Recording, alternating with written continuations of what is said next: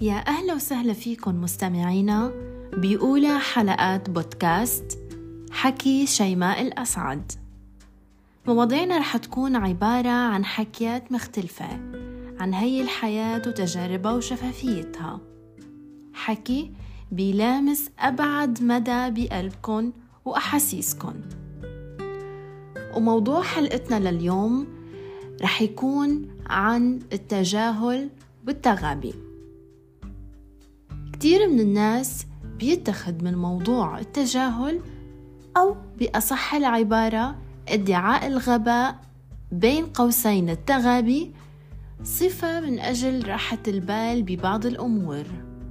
وهذا دليل واضح على شدة ذكاء هذا الشخص يعني بطريقة تانية كأنه عم يقول أنا بعرف وفهمان كل شي بس ما رح اسمح لأي شي إنه يعكر مزاجي. باختصار بشتري راحة بالي. لهيك دائما ابتعدوا قدر المستطاع عن أهل التذمر وخليكن قراب من أصحاب الرضا والشاكرين لرب العالمين صبح ومساء رغم ظروفهم.